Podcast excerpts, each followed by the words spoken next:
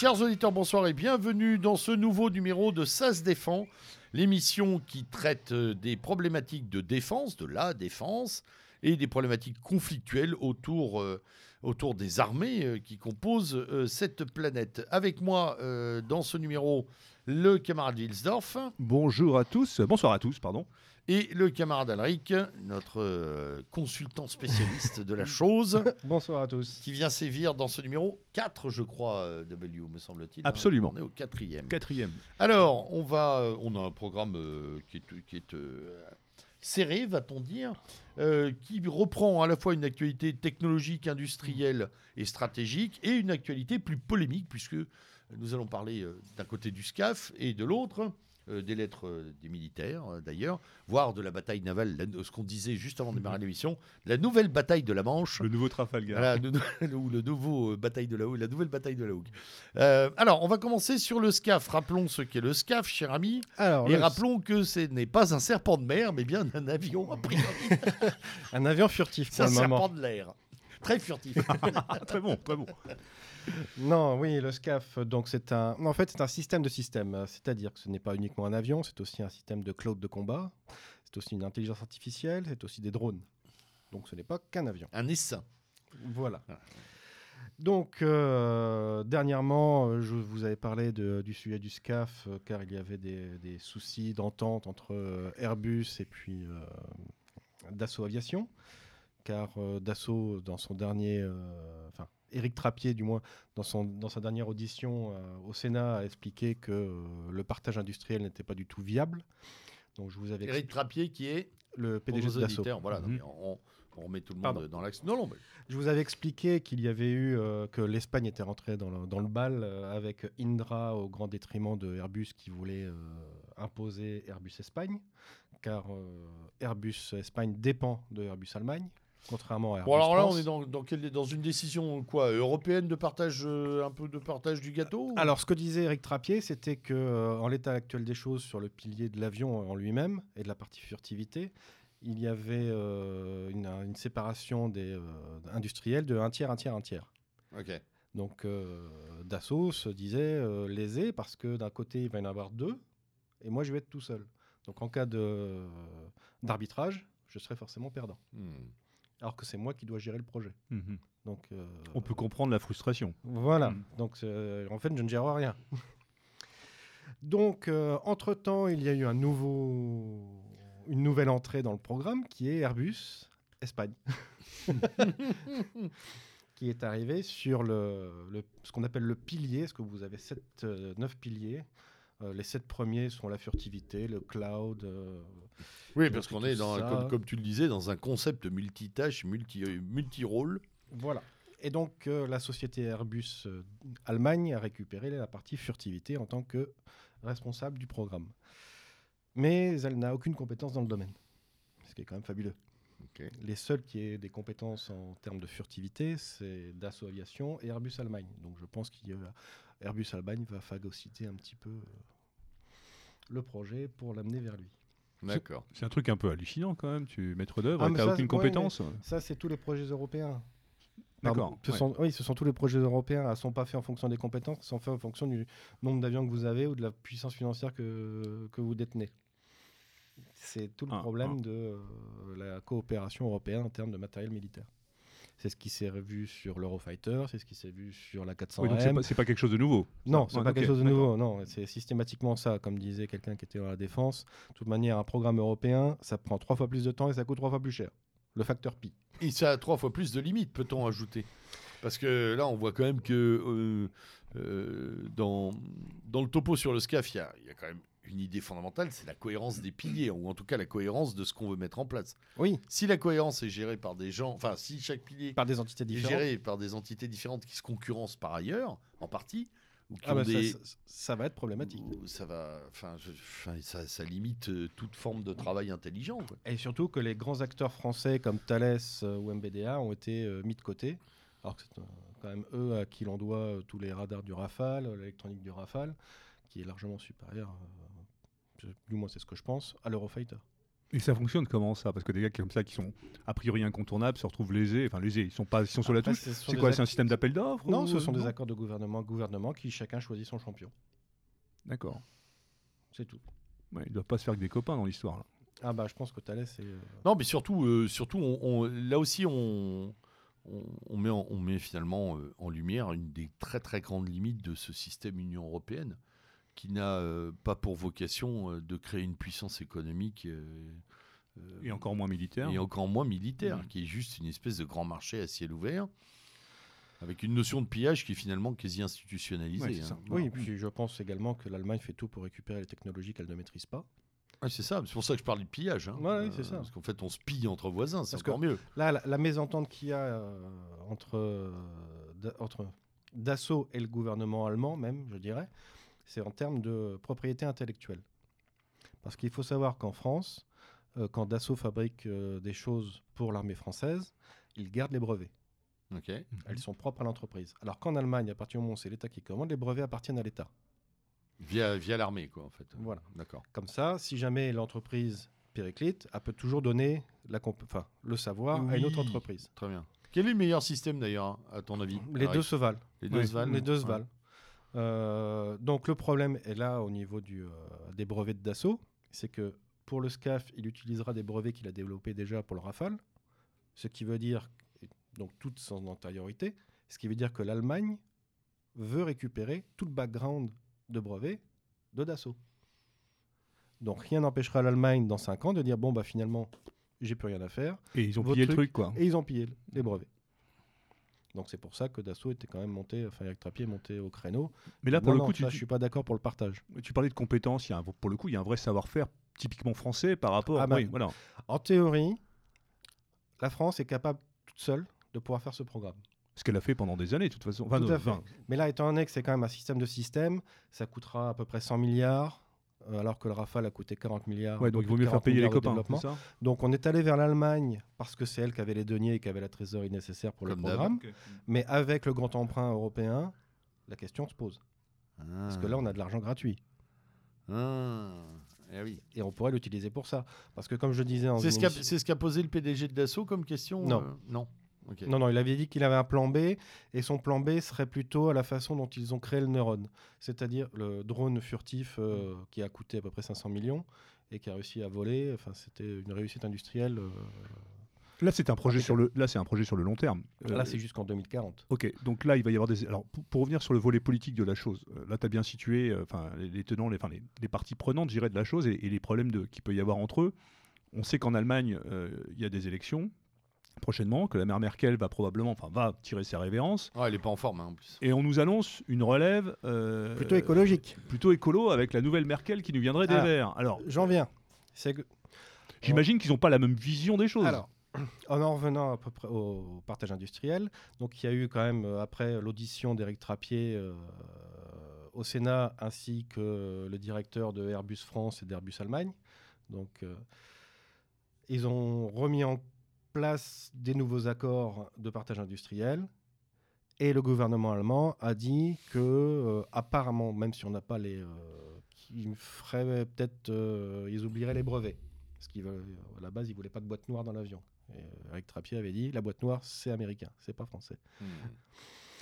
Mais le problème, c'est ça c'est juste le gouvernement qui leur a donné cette. euh, Oui, ça Cette n'engage info. pas le suivant. ça n'engage pas le Parlement, le Bundestag. Ah, purée, oui, d'accord. Parce que c'est le Bundestag, au final, qui va, dire, qui qui va vote le truc. Mm. qui va voter le truc, qui, qui va déclencher euh, les 3, virgule- enfin, le- les financements.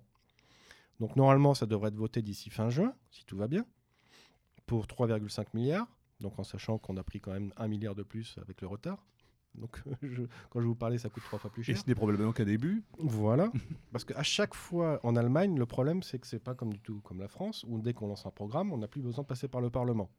Après, c'est au niveau du budget. Là, pour chaque déclenchement de, de phase de budgétaire, finances, ouais. Vous êtes ce obligé de passer voté. par le Bundestag. D'accord. Donc ce qui veut dire que si les écolos arrivent, ça va être mort. hein. Ça, Donc, les écolos, ils sont contre ce tranche. programme. Euh, en pesantie d'un milliard de d'un milliard de retard. Euh, Et qui- un an de retard pour Et l'instant. Il retard. devait voler en 2026, maintenant il commence en 2027. Donc déjà, ça prend Alors, ça pose quand même un problème stratégique, c'est qu'on en a besoin de- du successeur du Rafale quand même. Alors, le Rafale, pour le moment, il est quand même bien né.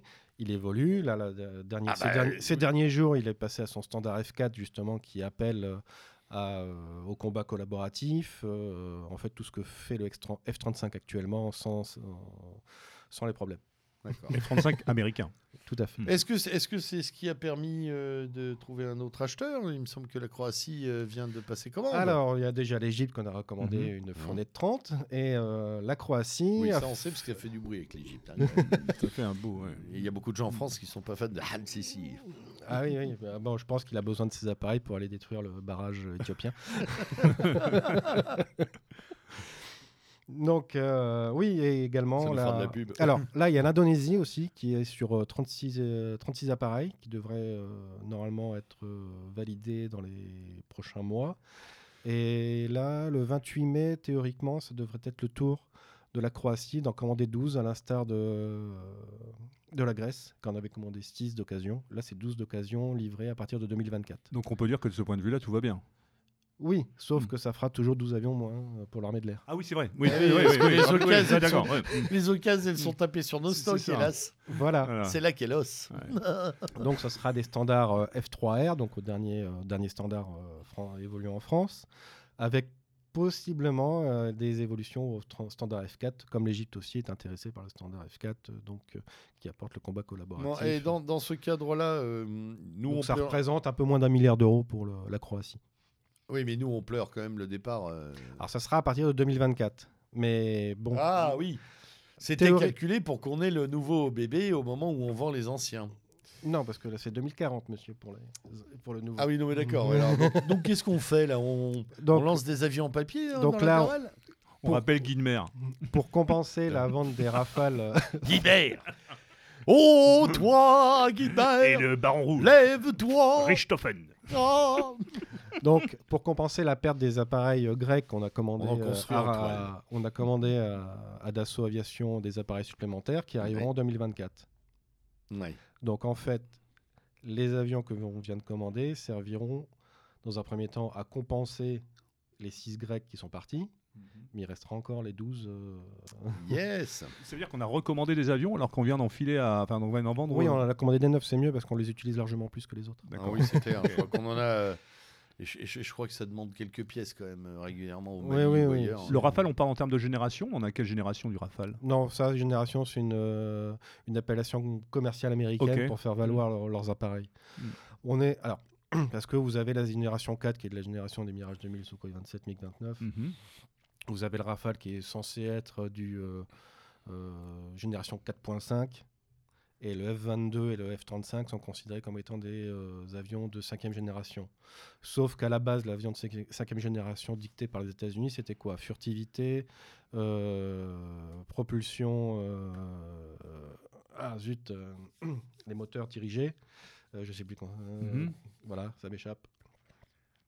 Le cloud, enfin tout un tas de trucs technologiques que euh, le F-35 ne possède pas des réacteurs euh, dirigés. Le cloud. C'est-à-dire que le, le pilote, il peut télécharger ses MP3 et euh, c'est Ah. ça un truc. euh, Et En gros, c'est ça. Et s'envoyer dans la petite lucarne un petit YouPorn qui ça, tourne euh, des ouais, familles. à 10 000. Allez, lâche le manche, néné. c'est merveilleux. non, mais le cloud, c'est quoi? C'est Le en fait cloud de combat, c'est le. Euh, la centralisation des données Ok. euh, avec euh, échange de données entre le- la terre, la mer, euh, l'aérien. L'avion, ses drones. euh, Voilà. voilà. Ouais, ok. Wow. D'accord. Bon, parce que ça, ça, tu peux l'expliquer à, à- à nos auditeurs. Je pense que c'est assez passionnant, même pour ceux qui touchent peu à la chose militaire, de penser que le SCAF euh, peut voler avec des avions, euh, des, Des drones, drones. autour de lui, Voilà. de combat. Le pilote euh, Et en dirigera fait, les pour- quand je disais un essaim, c'était pour rigoler tout à l'heure, mais pas Non, tant non, que mais ça. c'est non, ça, c'est- non. C'est tout à fait ça. Surtout que nous, on a déjà le Neuron euh, qui est euh, vraiment une, une réussite mer- merveilleuse pour la France par rapport au budget.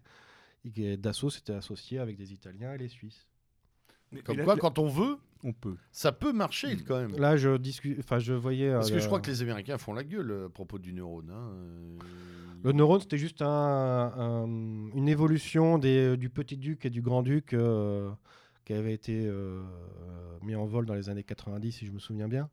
Donc c'était juste une, enfin, c'était une évolution euh, Ah, mais qui a Sur marché, la qui, qui commercialement pour un est payante. prototype euh, qui, qui marche très bien. Mais la finalité, la grande innovation, c'est la furtivité.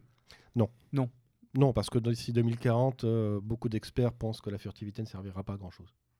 Tu peux développer ça ou... Ah oui, oui, Parce que c'est- les- c'est Parce intéressant. que les radars vont pouvoir détecter les avions D'accord, furtifs. ok. Tout alors ça, Ce sera c'est- déjà obsolète. Quoi. Voilà. Toujours pareil, c'est comme avec nos bagnoles. Parce que le, sou- le, le souci de la furtivité, c'est que vous êtes énormément contraint sur l'aérodynamique du vol. Parce que vous avez les- au niveau de l'angularité des. euh, Donc ça a été un peu il faut c'est- des formes euh, ouais. particulières. Voilà. Ça a été un leurre, ce truc-là, en quelque sorte. C'est le cas de le dire, c'est un Ouais, ça Bon, ça a été une voix et puis euh, porteuse et qui Je pense que moi, depuis le début, c'est que la, la furtivité viendra des contre-mesures électroniques, D'accord.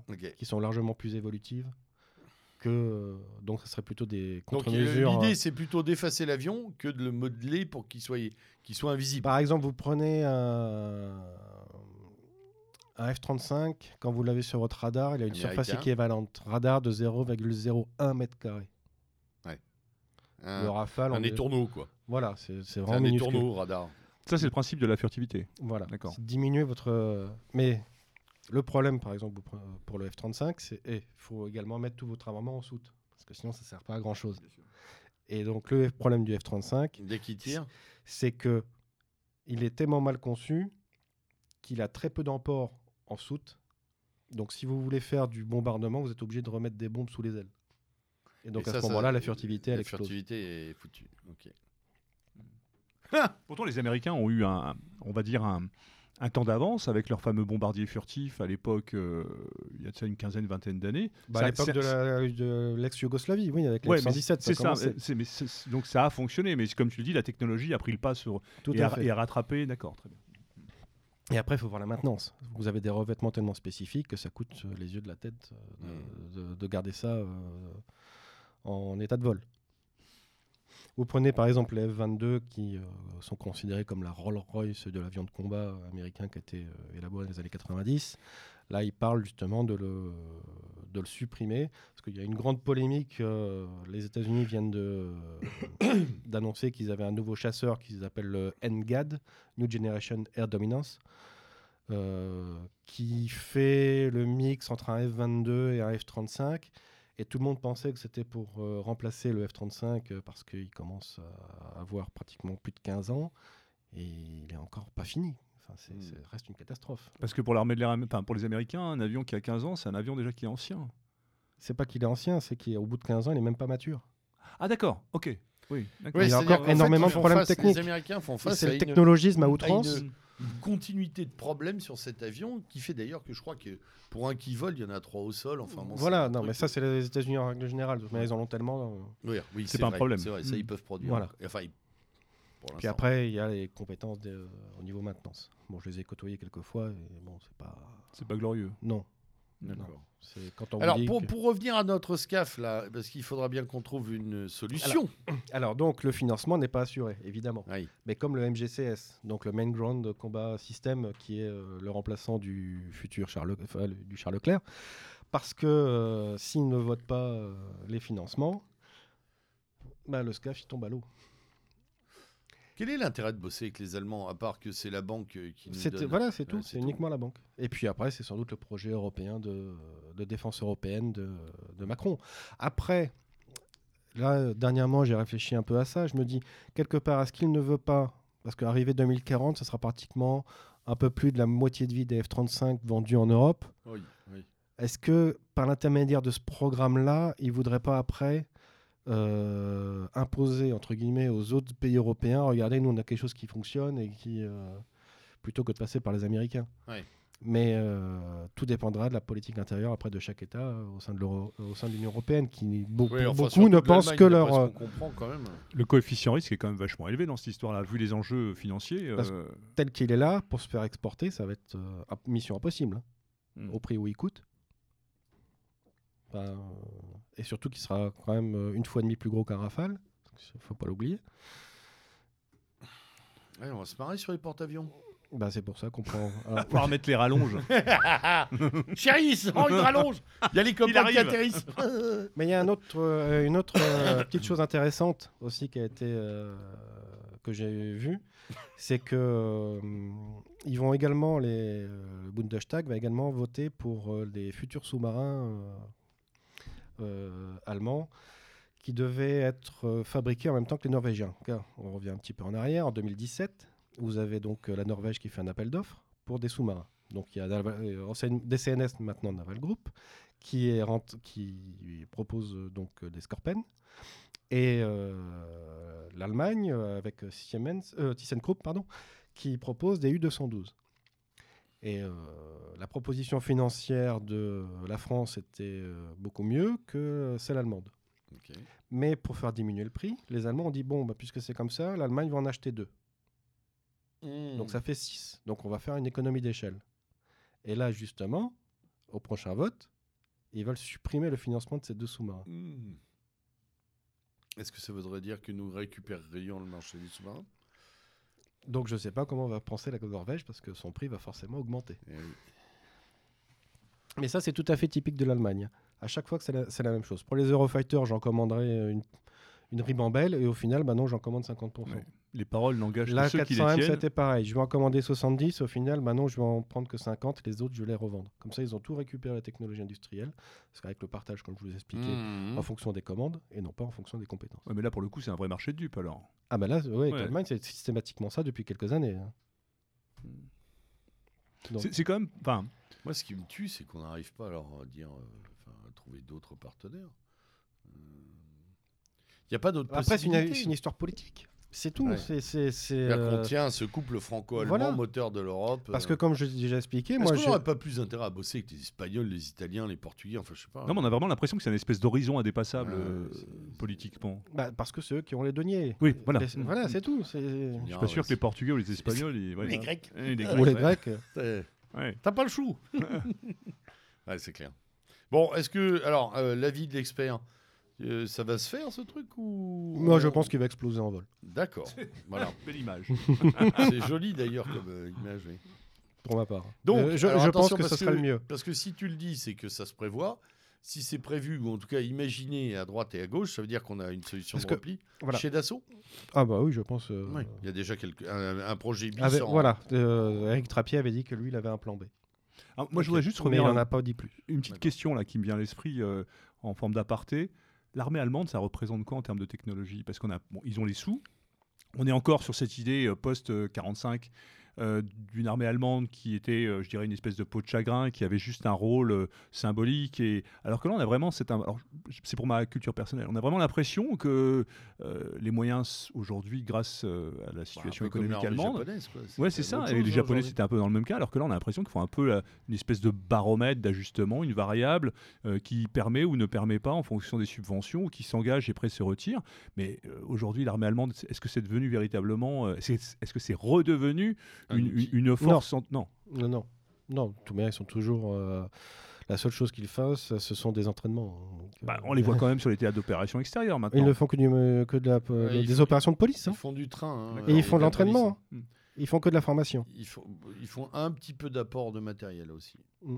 Tout. Transport. Ouais, transport. Euh, ce qu'ils font, euh, notamment, c'est pour ça qu'ils veulent acheter, moi je, je n'y crois pas trop, mais euh, du F-18 euh, Growler, c'est-à-dire de guerre électronique. Ils veulent faire du renseignement électronique, ce que faisaient auparavant les Tornados qui vont partir à la retraite d'ici Mhm. 2025. Et ils veulent absolument pas faire d'action de guerre avec des avions. Mais tu penses que, par rapport à ce que tu viens de dire, Pour le moment, après en Ils 2040, entérinent- est-ce que c'est tenable? En fait, ils entérinent le fait d'être américains. euh, bah, de toute manière, ils sont les supplétifs. hein. Voilà. Après, comme je vous disais, je vous rappelle qu'ils portent la bombe nucléaire américaine. euh, donc, euh, Hum, hum. Oui, mais enfin, on voit par exemple que les Britanniques n'ont pas tout à fait la même politique. Ah bah là, là, il y a une restriction euh, de personnel dans l'armée de terre euh, britannique. Ah bon? Oui, 10 000 hommes en moins. Donc ça va faire l'armée de terre à 70 000 hommes, Oh donc encore moins que l'armée française. Ils ont une volonté de vouloir se respécialiser pour tout ce qui est cyber. Donc euh, moi j'estime qu'ils vont devenir des mercenaires parce que euh, on va les appeler. Est-ce que vous pouvez faire ça pour nous? Est-ce que Voilà. qu'on n'en revient pas, pour des raisons économiques, a une certaine vision de ce qui faisait un peu la, la politique euh, géostratégique des années 90, avec ce qu'on a connu la phare, avec des troupes d'élite qui étaient projetables de manière très rapide sur des théâtres d'opération, donc avec un format euh, beaucoup plus réduit en, en, en termes de, de, de, de, nombre de personnel. Et, et, en parallèle de ça, euh, comme tu dis, la vraie nouveauté, c'est tout ce qui est cyber maintenant, parce que je vois même dans l'armée de terre aujourd'hui, on recrute à tour de bras, on recrute, on veut de l'informaticien, on veut de l'informaticien, on veut de l'informaticien. Voilà. Même s'il y a, comme on le disait dans la dernière émission, la volonté de retrouver l'esprit du soldat et la formation guerrière, mais en fait, la technologie remplace et est en train de, de suppléer. Oui, mais la, la, technologie ne va pas faire de la présence sur le terrain. Ouais. Mm -hmm. ça oui, mais tout l'intérêt d'avoir des. Après, les Brits, c'est une île. Hein. Voilà. Que, après, il ne faut pas l'oublier. Hein. Moi, moi, ça me. Enfin. Stratégiquement, d'entendre que l'armée de terre britannique est réduite, elle l'avait déjà été au moment de la Bosnie-Herzégovine, tu te souviens, il y avait déjà eu 20 000, presque 20 000 hommes en moins ça m'embête moins que si jamais ils annonçaient des coupes drastiques dans la marine britannique. Ah bah, il y a déjà, il y, a, il y, en a, il y en a, il y en a euh, en termes d'avions, des Eurofighters euh, de la première génération qui coûtent trop cher à upgrader. Bah, il y en a une vingtaine, 24 je crois, qui vont partir euh, à la retraite. Donc euh, c'est une coupe franche. Euh, D'ailleurs, il y a beaucoup de généraux apparemment qui sont en train de monter au créneau contre. Ah, bah, décidément. On va en parler. Mais il y a déjà eu, on en parlera tout à l'heure. Il y a des lettres hein, en ce moment. Euh... Ensuite, euh, financement. Je, je, reviens sur les rafales là parce que euh, j'entends tout et n'importe quoi sur l'achat justement de l'Égypte en disant que c'est encore le contribuable français qui va payer pour l'Égypte. Euh, jusqu'à maintenant, l'Égypte n'a pas fait défaut sur les paiements. Là, les 30 nouveaux avions, c'est 4 milliards d'euros. la, la France se porte caution à 85%, en sachant qu'ils vont faire un acompte de 1 milliard 4. Mmh. Ensuite, le crédit est sur 10 ans et les avions livrables sur 4 ans. Euh... Donc, euh, il restera 2 milliards d'euros à, à, verser sur le, le temps qui reste, en sachant que il prévoit une rentrée d'argent de 25 milliards d'euros par an à cause de leur, grâce du moins, à leur découverte gazière. Oui, oui, qui n'est pas anodine. Hein. Voilà, ainsi que la Grèce également, il hein, ne mmh. faut pas l'oublier. Donc, il euh, ne faut pas se faire de soucis. Euh, le contribuable français ne participera pas du là, tout on, à, là, la, là, on comprend à pas. C'est politique, c'est juste parce que. Et de toute manière, si tant est qu'elle ne paierait pas, les avions qui ne seront pas construits, enfin qui seront construits mais non livrés, seront récupérés par l'armée de l'air française mmh. ou donnés à d'autres. Ouais, donc le risque est relativement limité. Quoi. Et ça fera surtout que 2 milliards à peu près de bénéfices pour les finances publiques en termes de oui, oui, revenus, euh, de, de, taxes, ça, de TVA et autres consommations. Parce qu'il ne faut pas l'oublier, parce que ce qu'on oublie avec le SCAF, c'est que ça coûte 100 milliards. Mais quand le Rafale coûtait 40 milliards d'euros, tout l'argent investi dans le Rafale revenait en France, étant donné qu'il était fabriqué en France par des sous-traitants français. Donc tout était, euh, comme j'expliquais, un euro investi à peu près dans, le, dans, dans, dans la défense, en matériel, je parle pas en, en achat de matériel, rapporte 1 euro à l'État. Mmh. Et ça, il ne faut pas l'oublier. Mmh. Euh, et là, sur les 100 milliards, oui. bah, vous en aurez peut-être 70% qui vont être à l'extérieur. Où, où, où, on est, où on est la France euh, dans, dans cette, euh, sur ce marché de l'armement aérien euh, et notamment euh, des avions de combat Est-ce qu'on est bien positionné en termes de vente? Bah, actuellement... Est-ce qu'on est qu vend bien Actuellement, nous sommes les meilleurs vendeurs. Voilà, parce qu'on s'est quand même toujours foutu du Rafale et de la France en disant ça se vendra jamais, etc. Voilà, bon, ça c'est non pour l'instant là nous sommes On à bien se battre la coulpe. Mais ça c'est un, un, sport, ça. Ouais, c'est un sport national. Alors. Quand on dit vente à l'export, on me dira, on pourra me dire oui, mais regardez l'Eurofighter, il s'est vendu à pratiquement 500 exemplaires. Oui, mais uniquement chez les personnes qui l'ont conçu mmh. et qui l'ont assemblé, qui ont participé au programme. Sinon, actuellement, le Typhoon, donc l'Eurofighter, c'est 123 euh, appareils. Le F-16 Viper, qui est euh, la dernière version, euh, bon, qui arrive en fin de vie, parce qu'on va quand même pas pouvoir lui mettre grand-chose sur le dos encore en plus, non. arrive à 129. Le Gripen, qui est un avion suédois, mais euh, en partie américain, qui a propulsé une électronique américaine. 98, le F-18 Super Hornet qui est appelé, qui, a concours, qui concourt en Suisse contre le Rafale a été vendu à 119 exemplaires et le Sukhoi 35 à 64 exemplaires. Donc jusqu'à à l'heure actuelle, sans la Croatie, nous sommes à 144. Ce qui n'est pas rien. Donc on est voilà. devant. Mmh. Ah non, on est devant. 144 en l'espace de 6 ans. Parce que les premières ventes euh, au Qatar ont été en 2015, si je me souviens. bien. Je, je reviens sur euh, l'Égypte. Là, tu, tu- euh, dans, ton, dans ton brief, là, tu, tu- on faisait part de l'achat euh, des deux BPC, des Rafales et des Sukhoi. Euh, Qu'est-ce qu'on doit penser de cette, euh, cette espèce de, de démesure euh, en termes d'achat de l'armement de, de l'Égypte c'est- la zone géographique. Ouais. L'Éthiopie, euh, du Le côté Yémen, du sud Sud et d'Israël. nord, Mm. est et ouest. Voilà. Tout, hein. Et donc les, Mais les Israéliens, ils font pas un peu la gueule, non? Enfin, je sais que les relations entre Israël et ils ont des l'Égypte sont plutôt... F-35, les Israéliens. Ouais, non. non, mais entre les Sukhoi, les BPC et les, euh, et les Rafales. Enfin bon, ça fait quand même, ça devient une armée euh, euh, loin d'être anodine Bah, sur euh, je, je pense que euh, la découverte de gaz n'est pas. Copain copain. Voilà, je Copain. pense que la découverte de gaz au large de l'Égypte n'est pas. euh, Oui, puis en même temps, ça prévient les, la- de- les tensions et prédations possibles, parce que je crois que la Turquie est en Oui. envie de ce gaz aussi, euh, euh, quitte à bouffer la Grèce ou la moitié de la Grèce. hein. Parce que là, clair. il y a quand même. euh, donc, euh, avec la Croatie, la Grèce et, euh, et l'Égypte, vous avez quand même un pot commun euh, au niveau d'un. Parce qu'il y a un, un pipeline de gaz qui est en train d'être créé qui part de la mer Noire et qui passe par la Croatie. Mm. Euh, donc, qui n'est pas encore construit, mais qui est en cours d'étude. Et euh, ces trois pays-là, justement, euh, se connecteront à ce pipeline-là.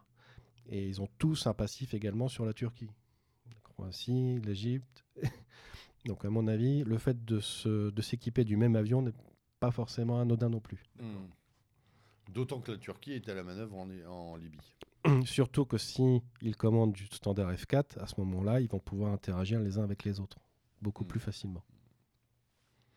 Sans Ça va compter. être chaud, c'est déjà chaud, cette zone, elle va être. euh, elle va Parce être que la. Turquie, Alors, euh, en ce moment, euh, en termes de matériel militaire, c'est ce qui est intéressant. Ils sont en train de développer leur propre. euh, On a vu les ventes de drones chasseurs récemment, et euh, leurs propres chasseurs ouais. furtifs également. Faut alors, savoir, ils ont les épaules pour faire un truc correct ou? Je pense qu'ils vont s'associer avec euh, d'autres entreprises. hein. Parce que Erdogan est quand même relativement seul. On l'a vu récemment, il est en train de se faire Ouais, mais lâcher pas- par, pas- euh, pas par les Chinois, Poutine. J'ai l'impression que les Chinois Ouais. sont là quand même. hein. Ah oui, oui. Ensuite, il y a les Coréens aussi qui sont dans le jeu au niveau des avions de chasse. Donc, euh, Erdogan, en ce moment, il essaye de. Parce qu'il est un peu seul, Erdogan, quand même. Là, Poutine est en Non, train de le lâcher. Là, euh, Dernièrement, il y a les États-Unis qui leur ont accordé la vente de missiles. euh, donc, euh, ils sont. Je pense Ouais. que c'est de la para. Je pense que l'armement s'en fout. D'accord. Mm, mm. Et on disait hors micro les, les achats de, de l'armée ukrainienne, les achats de l'armée ukrainienne aux Polonais, aux, Aux Turcs. Chi- aux Chinois, Ouais, aux ouais. Turcs. Enfin, Mm. euh, le, co- le- le- le- le- la dotation de l'armée euh, d'Azerbaïdjan. Turque et polonaise, enfin tout le monde s'achète. Enfin, je crois qu'il y a. Ouais, parce que C'est un même, marché, point barre. Non, ça, marché, ça- ça devient un bois de consommation. Ouais, je vois- je vois même- même- tu parles de l'Irak même dans ton brief là. Je, je sais pas. Qui en Irak Enfin, je- l'Irak aujourd'hui a en capacité d'acheter du matériel militaire? Ils Alors ont, oui, ils ont parce du que pétrole. Tu, tu as cité l'Indonésie et, la, Gr- et, et la, et la Suisse. Il y a quand même quelques personnes là sur les rangs pour nous commander du Rafale. Ah oui, nous avons les Émirats Arabes Unis. Bon, ça, c'est encore la arlésienne, Ouais. hein, ça fait déjà des années. Euh, la Suisse qui devrait arriver à la fin de l'année. La Finlande qui devrait arriver. On sait pour la Suisse combien ils en veulent ou pas? Une trentaine. Ah, d'accord. Ah ouais, quand même. Pas notre. Ah ouais. Pas d'occasion, hein, on est sur du neuf. Sur du neuf. oui. Ouais. Et Euh, l'Irak, alors l'Irak, ça me semble, euh, enfin, c'est un pays en pleine déconfiture. Ouais, euh, il y a dans du le- pétrole, Bah oui. Du gaz. Bah oui. Donc tu as toujours la manne finalement, pense. hein. Mhm. J'ai vu qu'il y avait la Finlande, bizarre. peu- Non, euh, elle ne fait pas partie de l'OTAN et euh, actuellement c'est le F-35 euh, qui est dedans avec le, euh, le Donc F-18. ils auraient une flotte mixte? Non, non, 35 Rafale? Euh, pour l'instant ils ont des F-18. je me souviens bien. F-18. hein. Disons que le pragmatisme voudrait, comme pour la Suisse, qui continue sur du F-18 mais évoluer. Mm. Après, je pense pour la Suisse, étant donné que nous sommes frontaliers, nous sommes amenés à nous, euh, si on veut mutualiser la formation pour diminuer les coûts, si on veut faire de la coopération, peut-être qu'ils choisiront le Rafale, mais ça imposera de refaire de la formation de pilote. Oui, parce qu'il était question que Salon de Provence devienne euh, une école où on forme pas que des pilotes français. Bah, pour l'instant, C'est minoritaire aujourd'hui. C'était déjà le cas, oui, de manière minoritaire. ouais. à Caso, il y avait déjà l'école de formation euh, où il y avait les Belges, mais maintenant qui sont partis en, aux États-Unis. Donc on en a perdu. Donc euh, je sais pas après ce qu'ils veulent faire. euh. Pour l'instant, c'est un peu un grand flou, euh, à mon avis, au niveau des, euh, des systèmes de- d'apprentissage du pilote. D'accord. Parce que ça se passe toujours à Cognac. Salon de Provence et Cognac. Ouais. Et ils veulent mon avis, plus centralisé sur Cognac parce qu'il y a un espace aérien quand même beaucoup plus euh, Oui, oui, oui, avantageux. oui. Clair. Ce qu'on peut dire, c'est que c'est un milieu où on ne s'ennuie pas. Non. Bon, bah d'ailleurs, on va pas s'ennuyer non plus, puisqu'on va aborder une affaire. euh, Alors là. euh, Alors je demande aux auditeurs, n'hésitez pas à poser des questions hein, sur le. Hop. Sur, le euh, ça se 3W défend. euh, radio. Sur voilà, le puis site. surtout, euh, le SCAF, c'est quand même un truc, euh, je pense que ça va nous faire. euh, c'est Dallas ou. euh, Mm. Ou euh, comment ça s'appelle Moi, euh, j'ai l'impression. Abbey, voilà. là, on peut avoir. Mais justement, avec, euh, avec, six ce ou saisons. Là. avec les, les problèmes financiers, là, enfin, est-ce que c'est pas quelque chose qui fatalement est voué à l'échec? Enfin, je veux dire, euh, euh, avec euh, ce qu'on vient de connaître depuis un an, euh, là, on parle de milliards, de choses. Enfin, c'est juste hallucinant, quoi. Est-ce que euh, il y a certaines réalités qui vont pas s'imposer euh, à nos gouvernants? Je sais pas. Euh, pour moi, c'est une nécessité, ne serait-ce que pour garder de la technologie, tout simplement, du Oui. savoir-faire, des compétences. Mais ça, on l'a. Ça, y a pas de Oui, mais si tu fais pas, tu l'as plus. Ouais, c'est Très c'est juste. comme. C'est Mm. comme, euh, c'est comme, C'est euh, c'est comme tout. Si tu comme fabriques pas, tu l'as pas. parlent De, de relocalisation euh, en oubliant que, par exemple, ça fait 25 ans qu'on fait plus d'acier, quoi. Euh, ou plus beaucoup. Et que, Voilà. euh, c'est bien de rapprocher euh, les. De, de monter, par exemple, je sais pas moi, en Bulgarie, comme c'était évoqué, ou au, au Maghreb, euh, de remonter des usines et d'avoir à proximité de la production stratégique, mais on sait plus faire. Donc, toujours pareil. C'est, euh, Et là, c'est- je pense que Thales euh, va avoir bobo. Alors, pourquoi pas, à la limite, euh, que euh, y ait euh, l'Allemagne avec son électronicien qui fasse son truc de son côté et qui ont des, des- des- je dirais des, des- des points communs avec Thales qui va faire son truc de son côté pour la partie française, avec des interconnexions entre les deux. Ouais. Ça serait peut-être plutôt intelligent de faire ça. Parce que c'est pareil, quand on pense à un avion, c'est pas le fait de l'acheter, c'est la... après le- l'upgrader. Parce que l'Allemagne n'a pas les mêmes besoins que la France. Donc euh, si nous on veut updater. euh, en français, en français. Pardon. Upgrader, updater. Upgrader, tu vas te faire foutre. Là, euh, Alors, on n'est pas sur Radio Courtoisie. Non, on mais là, pas. y a pas de cochon Tu ici. vas avoir le droit aux, orties, là. Les orties. Si on veut améliorer l'avion en, lui, parties ma- en lui- génitales. en- en lui mettant des nouvelles, euh, des nouvelles technologies, euh, l'Allemagne ne sera pas forcément d'accord. Qui, qui va, Mm, mm. qui, euh, donc après, l'évolution de l'avion sera sans doute euh, pas le même. C'est ce qu'on a vu sur euh, le, le NH90 où chaque nation a voulu son propre version, ça devient un, un merdier infâme. Vous avez le Tigre, c'est exactement la même chose au niveau des upgrades. Oui, au niveau peut- des mises à jour, c'est On quatre- peut la pas jouer avec l'armement comme. euh, enfin, on peut pas en faire des couteaux suisses, quoi. Ben, voilà. En permanence, ça coûte énormément d'argent. Nous, on a développé un avion qui nous convient en tant que Français avec le Rafale, et après, on exporte ce système qui Ouais. convient. Alors que là, il va falloir que quand on va vouloir faire des évolutions, que tous les deux, les deux voire trois parties soient d'accord Ouais. sur l'évolution. Surtout Bon, que nous, on va avoir on un euh, l'allemand On dans que ça, ça sent mauvais, faut Enfin, être honnête. Ça sent très mauvais. Enfin, Bon, entre, alors, entre- passe- entre la nécessité, pardon, entre la nécessité que tu soulignes et la réalité pratique, euh, il y a quand même euh, un océan. quoi. Voilà, Ouais. disons que c'est bien vu par des gens qui sont dans les bureaux. quoi. Ouais, ok. Voilà, Mm. tout. Bon, bah alors, on va attendre que le PDG nous dévoile le plan, j'ai l'impression que. Oui, je pense. Mais de toute ira- manière, après, je, euh, je pense également que euh, personne ne veut euh, prendre la responsabilité du divorce entre euh, l'Allemagne, la France. Donc, Sauf peut-être les écologistes allemands, s'ils arrivent au Voilà, ça va être ça. Honnêtement, plus idéologiquement- décomplexé. Puis alors, Voilà. idéologiquement, ils n'auront aucun problème, Ouais, effectivement. Et Euh, tout le monde pourra se dire, de toute manière, on a tout fait pour, et puis c'est euh, Ouais. les écolos qui ont dit non. Ouais. Mm. Voilà. Donc, on, et pendant ce temps-là, on aura perdu trois ans. Bon, parlons, euh, parlons d'une autre polémique, puisque là, le premier était industriel et politique, celui-là est politique et idéologique. Euh, Celle-là, pardon, de polémique. Euh, avec, est grave. avec l'affaire des généraux, ou plutôt, pour être plus plus précis, des lettres successives qui ont commencé par celle des généraux, deuxième section, euh, qui ont co-signé un texte qui est paru tout d'abord sur Place d'Armes.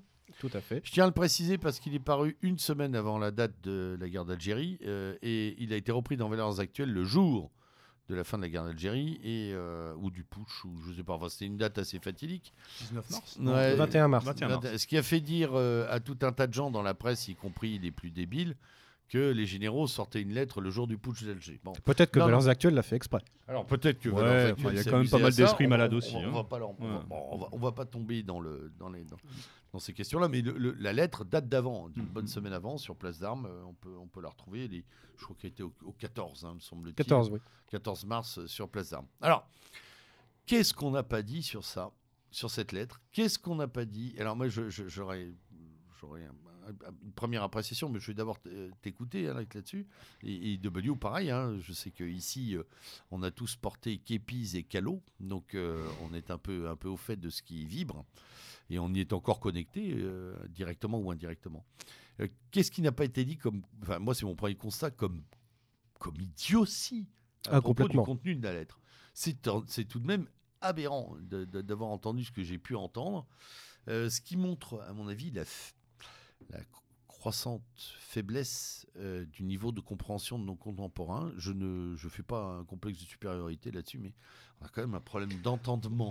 Ou, c'est peut-être un truc récurrent de se dire que dès que l'armée commence à bouger, on, on, crie, on hurle. enfin, j'ai entendu moi des, des, chroniqueurs sur des émissions. Oui, en plus à bouger, oui, on est bien d'accord. Mais à des, sur des émissions de radio, des chroniqueurs réguliers dire que les généraux n'avaient pas le droit de s'exprimer. Ben non. Parce que là, on parle de généraux deuxième section. mais en deuxième section, ils ont le droit. Enfin, faut arrêter. Il y en a même qui se présentent à des élections. On et alors là, ça fait. Elle est d'active, en plus. En plus, et ça fait montre, et, ça, et, oui, oui, il y en a une, il y en a une qui de la REM qui est d'active, l'REM, hein, et qui est, qui, est, qui est, un militaire d'active et qui est député. Hein. Donc, il euh, faut arrêter. Mais surtout, ça, ça montre bien qu'il y a un truc qui a pété. Le lien armée-nation, il a véritablement pété. Les gens ne connaissent plus la chose militaire un, général qui s'exprime et qui a 74 ans, qui est deuxième section, qui peut être candidat à une élection politique ou patron d'une entreprise d'ailleurs, mhm. hein, personne ne lui, lui, reprochera, peut tout à fait signer une lettre. il n'y a pas d'interdit là-dessus. Ça donne la mesure de ce qui est devenu aussi, pour le coup, donc comme tu le disais, la culture de chacun euh, par, rapport à la chose, ah, mais surtout aussi la liberté d'expression, une fois de plus. Ah, quoi. Ah bah ça, oui, ça. on est bien d'accord, mais ça c'est un baromètre en chute, mm, mm.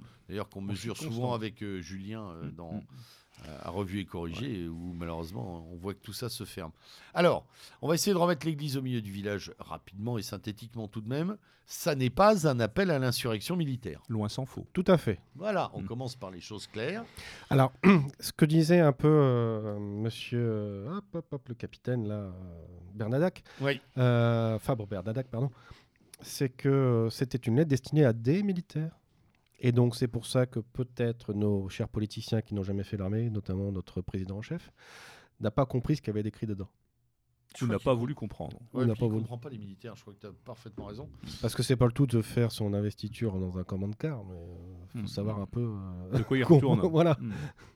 Non, mais il a adoré ce moment. Euh, oui, ah, je pense qu'il en a une, il, en a une demi-molle. le, le, menton haut et le regard clair, là, il vibrait. Je crois que c'est son côté.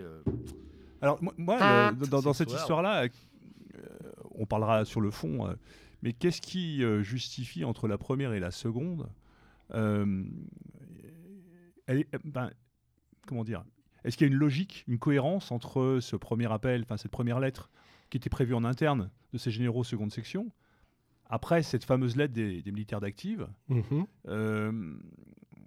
c'est pas un hasard sans être, sans être complotiste ou quoi que ce soit, c'est quand même pas un hasard. Qu'est-ce que tu en penses de ça? Alors, on va dire, j'en pense plusieurs choses. Euh, et parfois assez euh, aux opposés. Soit c'est une euh, volonté politique du gouvernement d'avoir fait passer ce genre de choses en essayant de... un amalgame? Un amalgame volontaire, oui. Pour discréditer, je veux dire, un peu plus. Tout à fait. Et euh, pour que ça lui serve de complètement discréditer Mélenchon mm. Par rapport à ses interventions. Ah oui, parce que euh, c'est vrai que les interventions de Mélenchon qui appelaient euh, quasiment comme, le, comme pour le putsch d'Alger à aller. Puis qu'est-ce qu'il a, il, a, utilisé le mot purge. Ouais, mais il a purge, purger le, le, même, le même qui au moment des Gilets jaunes, pas, appelé à l'insurrection, qui s'insurge contre la pseudo-insurrection des militaires. Génial. Donc, c'est une volonté, à mon avis, de discréditer une bonne partie de la gauche et ensuite de faire monter Marine Le Pen pour pouvoir être au deuxième tour de la présidentielle. À l'opposé, est-ce qu'on ne pourrait pas avoir une. De, de, faire peur dans le poulailler et d'effrayer. Euh, non, de faire monter le, Rassemblement national pour qu'il soit sûr de gagner au deuxième tour. Oui, oui d'accord. Voilà. Le, seul plastron, quoi. Ensuite, est-ce que c'est une manipulation du Rassemblement national pour pouvoir euh, ça, j'en doute. moi aussi. Je pense pas qu'il soit assez puissant pour faire ce genre de choses. Et euh, après, que ce soit des, euh, des ras-le-bol spontanés de certains militaires euh, à la retraite, et quand on voit après la lettre d'Active pour dire comment se sont fait massacrer les, nos anciens, un signe de corporatisme. Hmm. de Oui, solidarité alors, envers moi- les anciens. je, moi, je crois volontiers qu'il y a tout de même quelque chose qui ressort. Euh, bon, on va pas se ca- on va pas se le cacher. On a des connexions dans les forces armées tous les trois, euh, plus ou moins directes, mais on sait qu'il y a un ras-le-bol qui est qui est qui est, qui est pas seulement un ras-le-bol économico-équipementier. hein. C'est pas seulement sur les armements, c'est pas seulement sur les modalités de Ça va travail bien au-delà.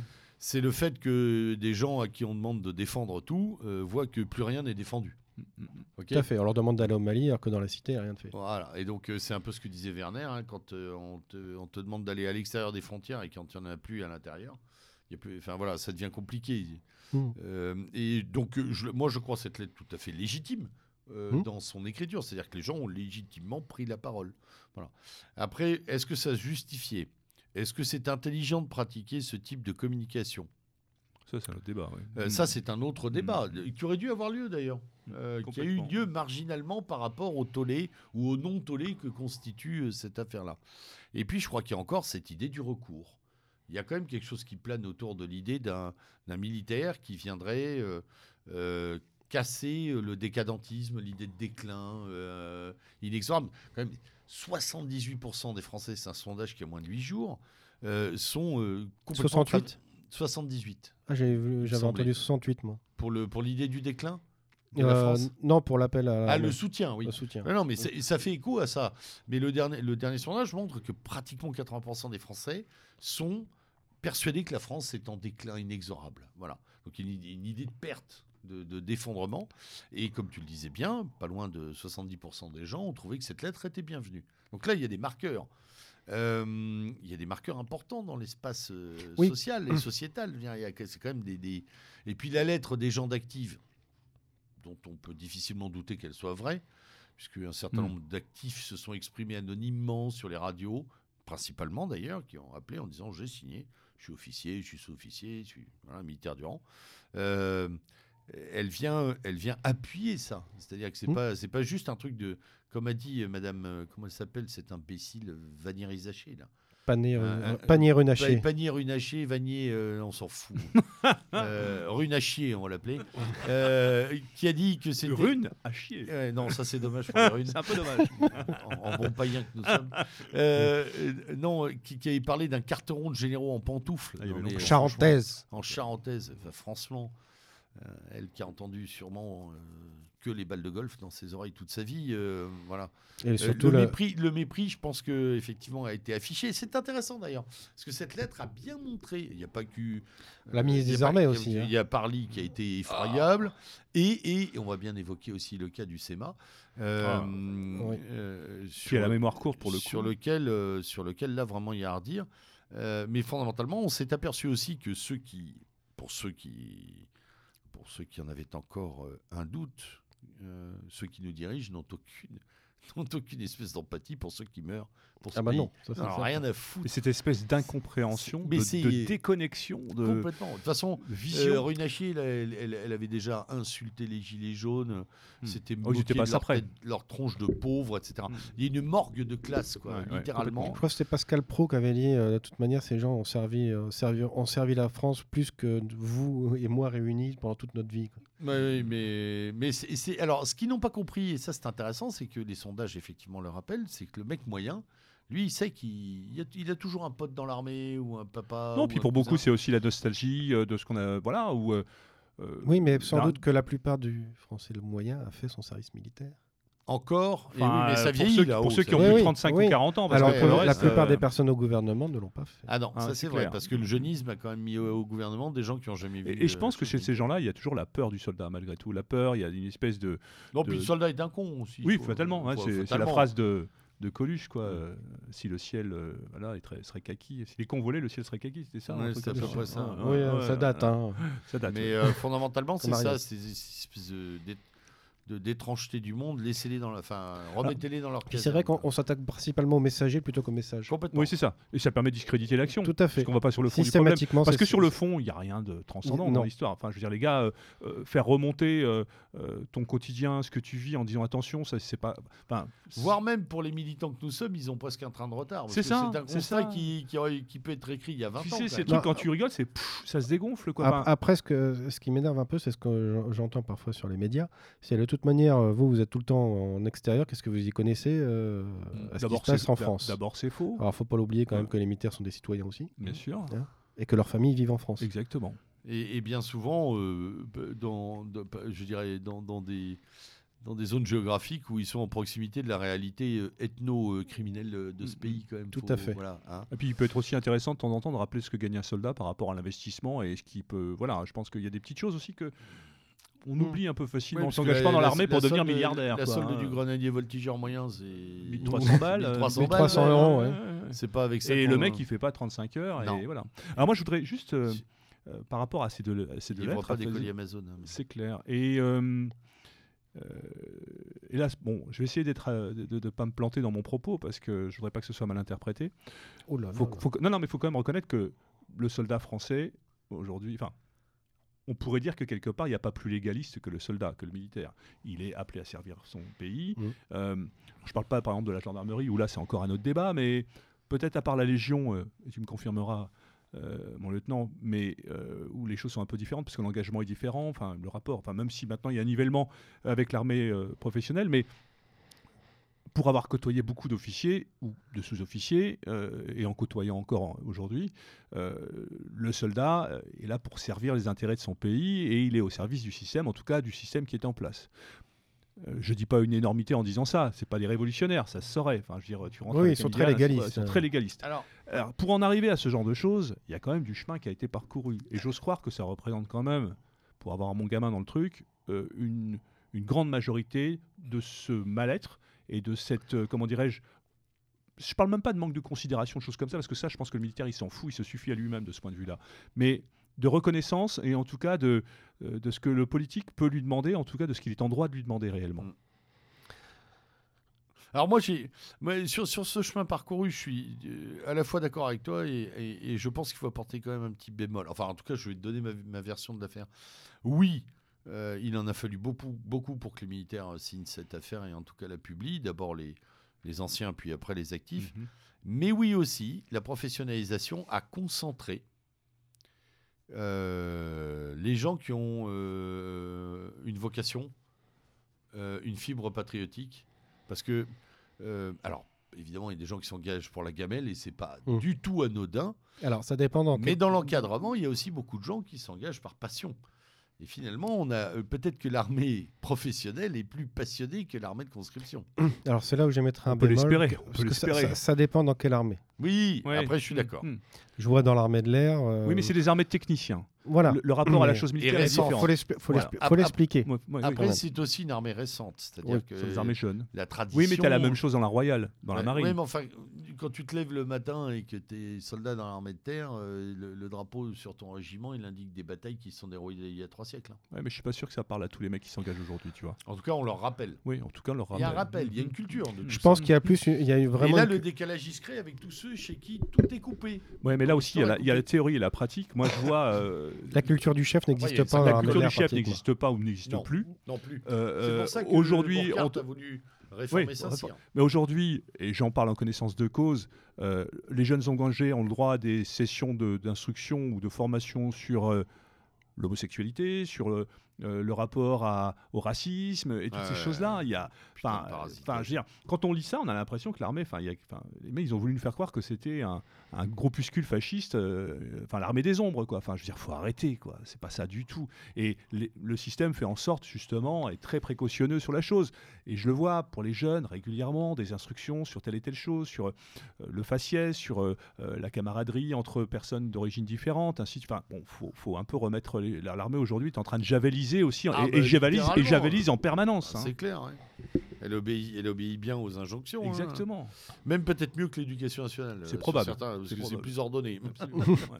Alors moi, j'observe aussi deux choses intéressantes. Le mutisme spatial du général de Villiers. enfin de Monsieur de Villiers. Maintenant, il est retraité. Enfin, en tout cas, il est sorti du bidule. Il est consultant. Et euh, la problématique du SEMA, bon, a priori, il s'en va. euh, Ouais, mais ça, c'était dans l'ordre des choses. Dans l'ordre des choses, Mm. hein, il s'en va. Mais il finit, il finit son mandat sur un truc euh, où il s'est quand même mis à dos euh, euh, la totalité de ses camarades et de ses anciens. Est-ce que c'est pas fait exprès pour que le, successeur euh, ne puisse pas avoir les mains libres? Ben, J'en sais rien parce que le successeur, euh, il se pourrait que ce soit Burkhardt. Bah oui, oui. mais- Enfin, et, bon, et Burkhardt, il a déjà les mains libres. Oui, mais là, Macron, il- la- Macron, euh, Macron lui a foutu une pire royale sur sa réforme de l'armée de terre. hein. Euh, que ce soit en passant par Saint-Cyr où il dit je veux des guerriers, je veux plus des chefs, je veux des guerriers.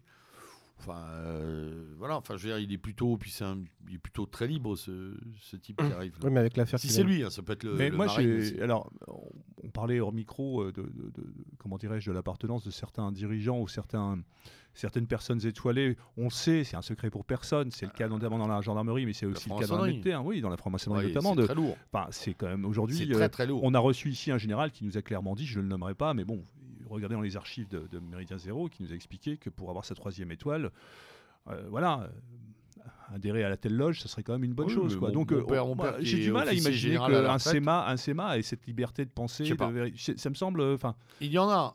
Il y en a. Il y en a qui sont passés entre les fourches. euh, voilà, ça arrive quand même parce qu'il y a des types tellement bons qu'ils n'ont pas besoin d'en être.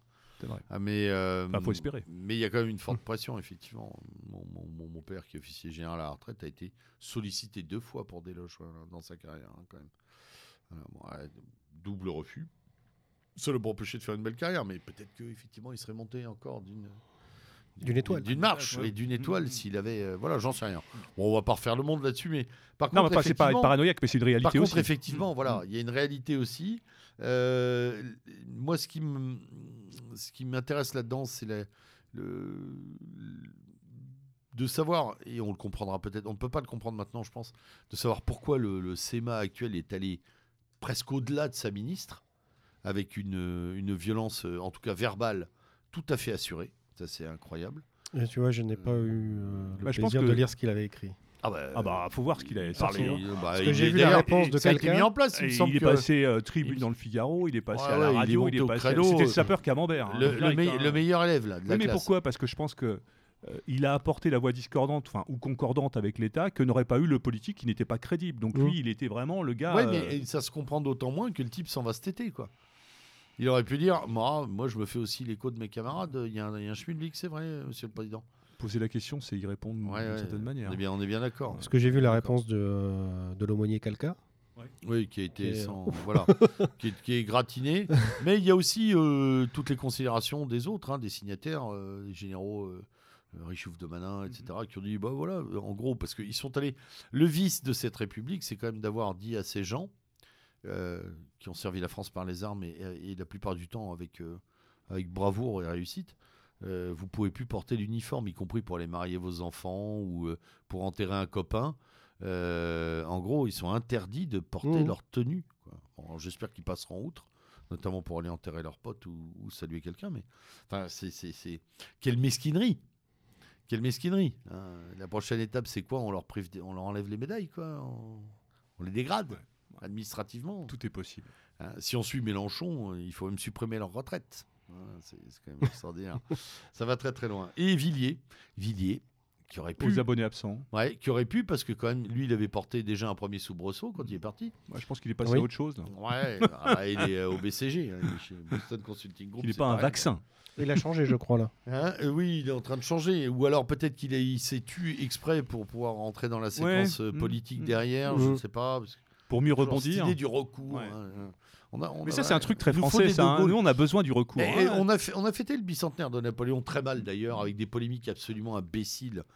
Euh, Ça, c'est moi, on aurait pu en parler, d'ailleurs. Pardon Oh oui, on pourrait sujet. presque en parler parce que c'est un sujet méta-militaire quasiment.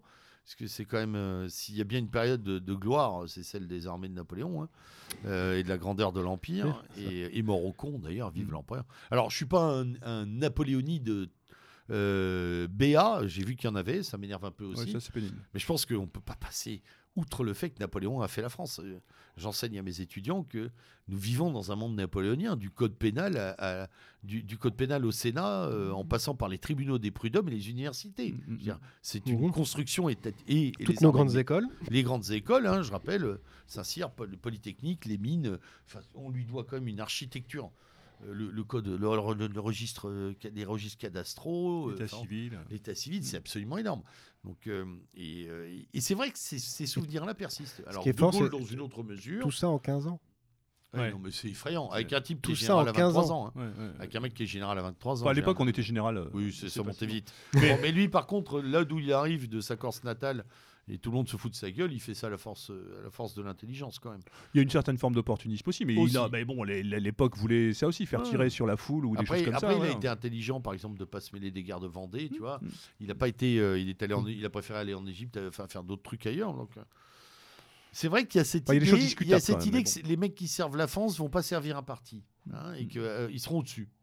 C'est peut-être une espèce de, on, voilà, on garde cette idée du, du, du sabre. Mais cette idée du sauveur, c'est un truc, et à l'époque, quand on voit la médiocrité du personnel politique, où on en est même à trouver des mecs comme Mitterrand comme ayant été le dernier vrai, euh, comment Mec dirais-je, cultivé mec cultivé, voilà, si on parle de la culture, Ouais. mais de la, enfin de la, stru- enfin, de la structure du mec en termes, en termes, en tant que, en tant que dit, en tant que politique, mais euh, ce qui est pas très glorieux. Mais c'est vrai qu'il y a un vide intersidéral et qu'on on vit dans cette espèce, ça remonte à Jeanne d'Arc, hein, cette espèce de, de- de- du sauveur euh, qui va venir. Alors on, en, on, alors on a on en parlait de De Villiers, on en a vu d'autres. Chacun se sent un petit peu. euh, et, et les Français ont besoin de ça, j'ai l'impression. C'est quelque Alors, chose a- il y historiquement. a- il y a probablement ce qu'on disait euh, à propos, tiens, puisqu'on parlait de Napoléon, c'est quand même lui qui a stabilisé et arrêté la Révolution française.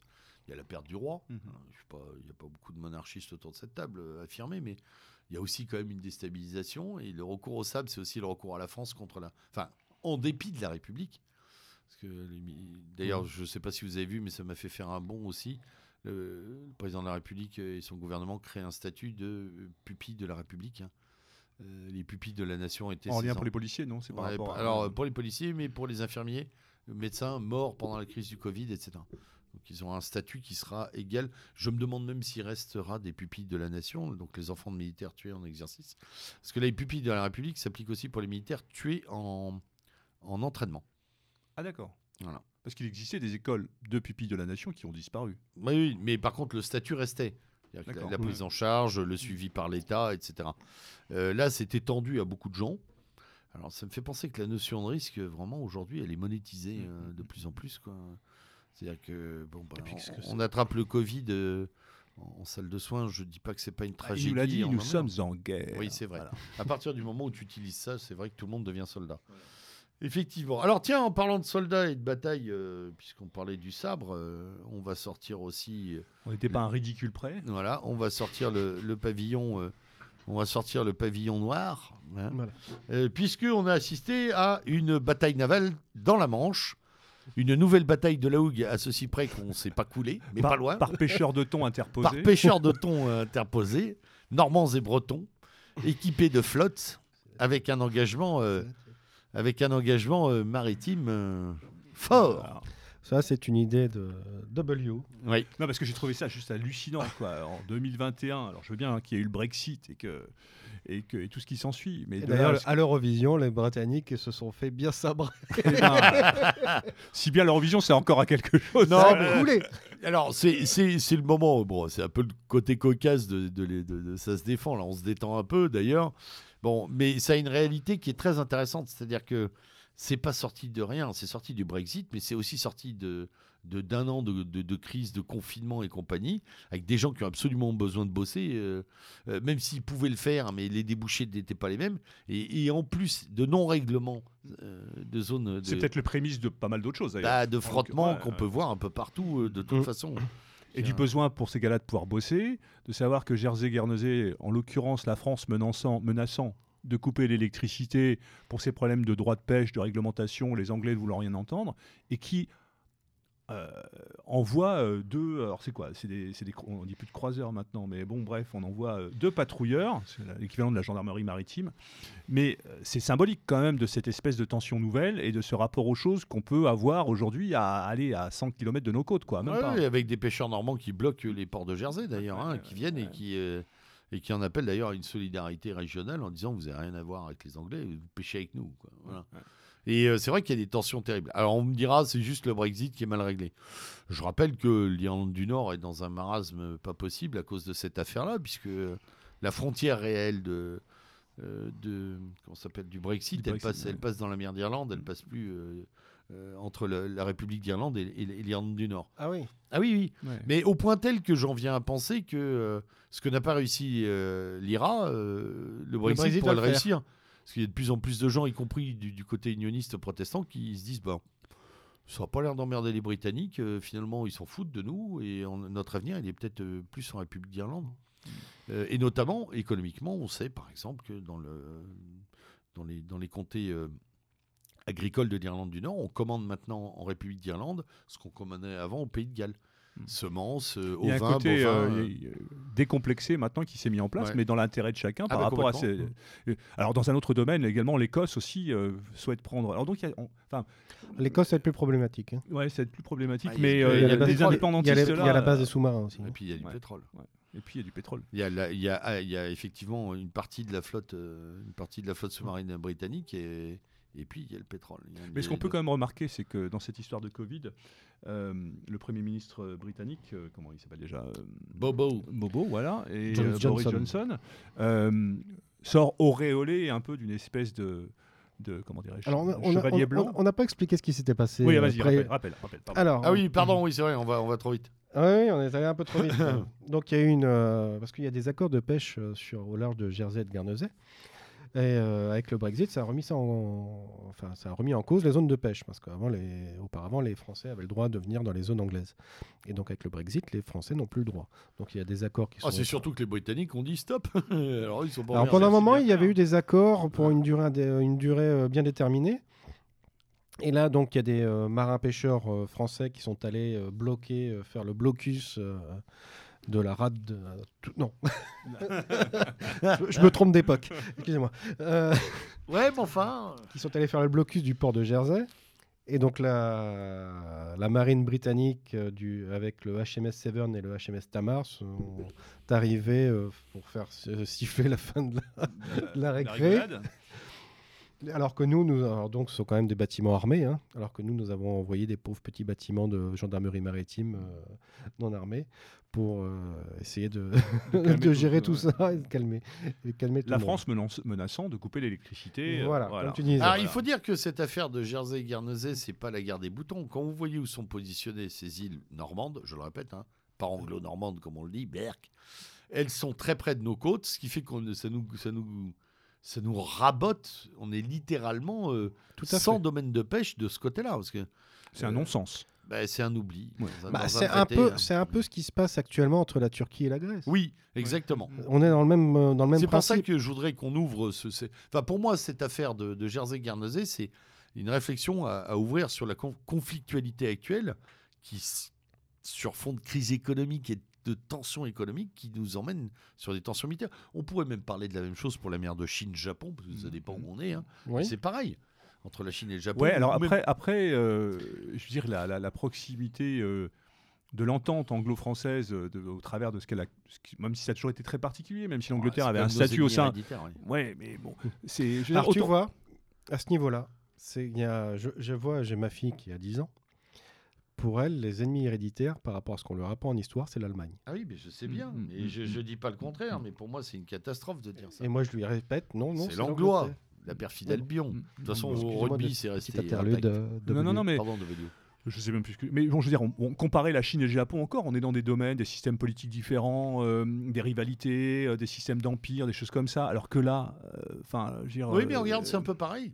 Japon, ancienne puissance dominante. euh, Oui, mais l'Angleterre a fait la partie. Enfin, L'Angleterre a été un grand empire et nous aussi. Puis Oui, mais elle ne l'est plus. On se bat dire, pour des miettes. ouais. Ouais, mais on se bat Mais pour ça des miettes. renvoie, et on parlait de sauveur, ça renvoie un peu à ce que disait De Gaulle de l'Angleterre. Faites rentrer l'Angleterre dans le marché commun. D'ailleurs, ils en sont sortis. Le porte-avions américain. américain en Europe, quoi. Ouais. Et, c'est, euh, et au-delà de ça, c'est des gens qui sont dans une logique de querelle permanente et qui, et qui vivent, qui vivent dans une image, dans un passé glorieux d'empire, euh, qui aujourd'hui, ben voilà, il n'y a Ouais. plus rien. Donc, euh, et ils essayent de faire, voilà, et donc, euh, bah, c'est le mec qui essaye d'hurler, qui essaye de sortir, alors qu'en fait, il n'a pas les moyens de ses ambitions. C'est clair. Est-ce que d'ailleurs, euh, mon cher Alric, on fera, on fera euh, ces fameux porte-avions un jour avec eux ou? Ah non, là, c'est. C'est mort. Là, c'est coulé, coulé, touché coulé. Non, non, ils ont Quatre fait. cases. Alors, c'est Ils sont morts en baie de Guernesey. ce qui- ce qui est très drôle, donc ils ont sorti leurs euh, deux euh, porte-aéronefs, ce qu'on peut pas appeler ça. Oui, des bah oui, parce qu'on a vu des photos quand même récemment. Euh, ce sont donc des, euh, des navires uniquement étudiés pour du, euh,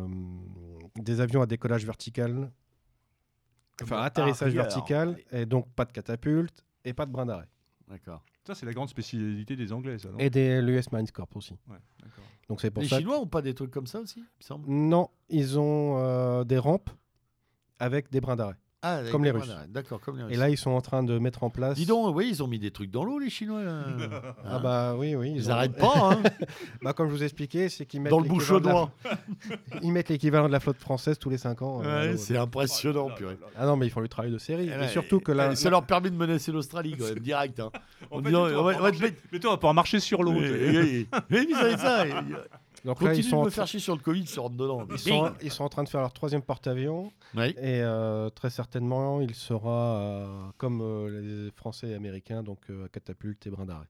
D'accord. Donc catapulte, c'est catapulte à vapeur électromagnétique, suivant.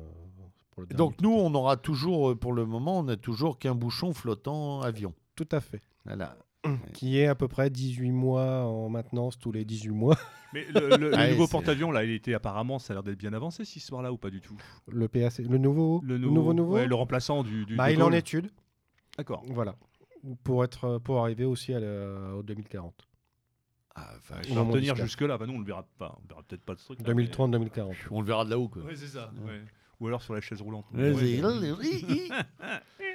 Donc Ouais. on- ça, pour l'instant, Naval Group travaille sur le projet. Donc, euh, moi, ce que j'ai pu voir par rapport à la propulsion nucléaire, c'est qu'on sera sur une propulsion moins puissante. Rapport poids du bâtiment et puissance des euh, réacteurs nucléaires inférieur à ce qu'on a sur le CDG actuellement. Et pourquoi? Euh, parce qu'on n'a pas la technologie ou on n'a pas le temps de la développer, à mon avis. Est-ce qu'on récupère des euh, réacteurs existants sur les sous-marins nucléaires suffrènes Oui. Et il faudrait en faire un... C'est léger, hein, mais euh, on est euh, à 80... euh, bon, si on prend que le PACDG, c'est 100% de puissance, on est à peu près à 88% pour, euh, C'est pas glorieux. pour le prochain PA. Ça se justifie encore des porte-avions?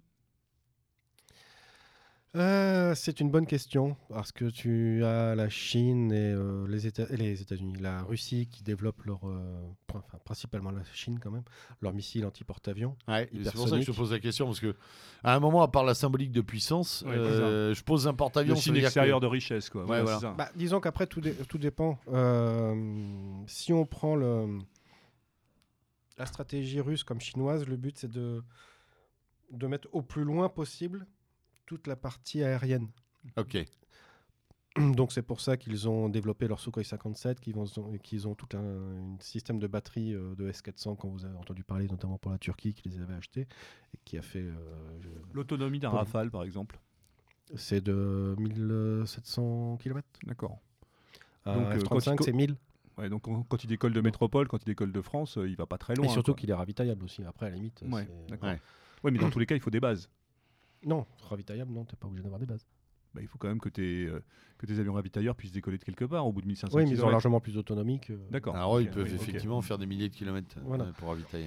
Donc le but, euh, par exemple, la stratégie russe, c'est quoi? C'est que je mets des euh, missiles longue portée, moyenne portée, petite portée, plus des Sukhoi 57 qui est relié avec tout ça. Ouais. Donc euh, c'est un peu comme les rasoirs à triple lame.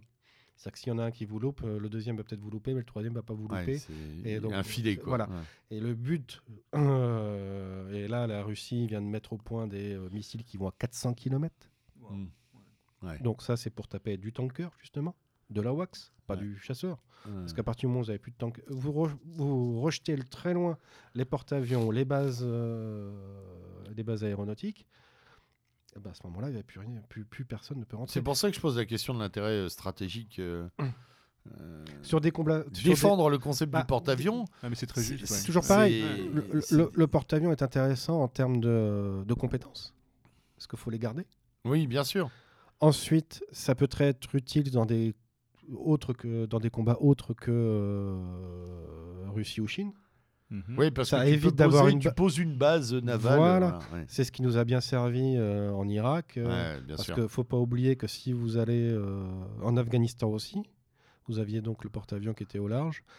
Et ça nous évite de louer des bases sur euh, des pays qui ne seront pas forcément euh, pour vous les louer. Ouais, c'est toujours sûr. pareil. c'est, euh, Ouais. Vous êtes autonome.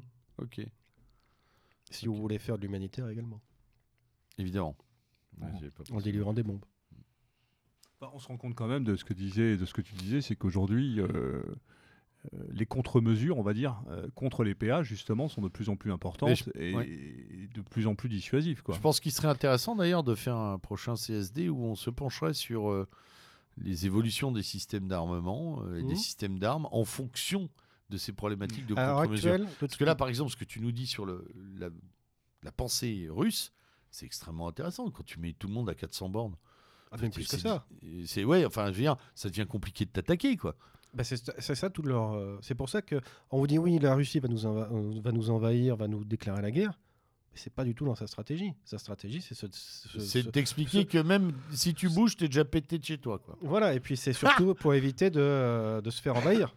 Alors, Bien pourquoi- sûr, pour alors, éviter et- le conflit sur son territoire. Et quand tu mets ça en regard de la, de la traditionnelle dissuasion nucléaire, c'est-à-dire qu'aujourd'hui, euh, le cœur du truc, c'est quand même la bombe atomique. Bah, de toute manière, Ouais, je ou pense. sur laquelle personne n'a envie Voilà, c'est ça. Donc c'est l'idée de se dire que personne n'osera l'utiliser Et donc, il faut l'équivalent de la bombe ouais. en dissuasion. en ça dissuasion. Voilà. Ouais.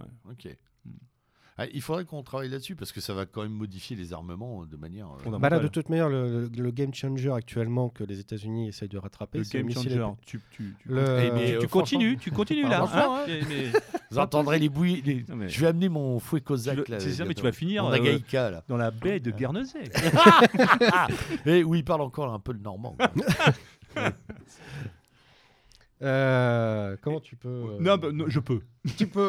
Vas-y. Même euh, les porte-hélicoptères, par exemple, qui à une époque avaient leur intérêt, choses comme ça, maintenant on les fait voyager comment, tous ces machins-là, quand tu veux. euh, Bah, toujours sur des porte-hélicoptères. Il y a toujours des porte-hélicoptères. Bah, les BPC, oui, c'est ça. D'accord. Ouais, ok. Qui servent également de bateau hôpital. euh, qui- Oui, Ouais, qui en sont- fait, alors ils c'est sont- multifonction voilà, en fait. c'est multifonction, voilà. C'est- ouais.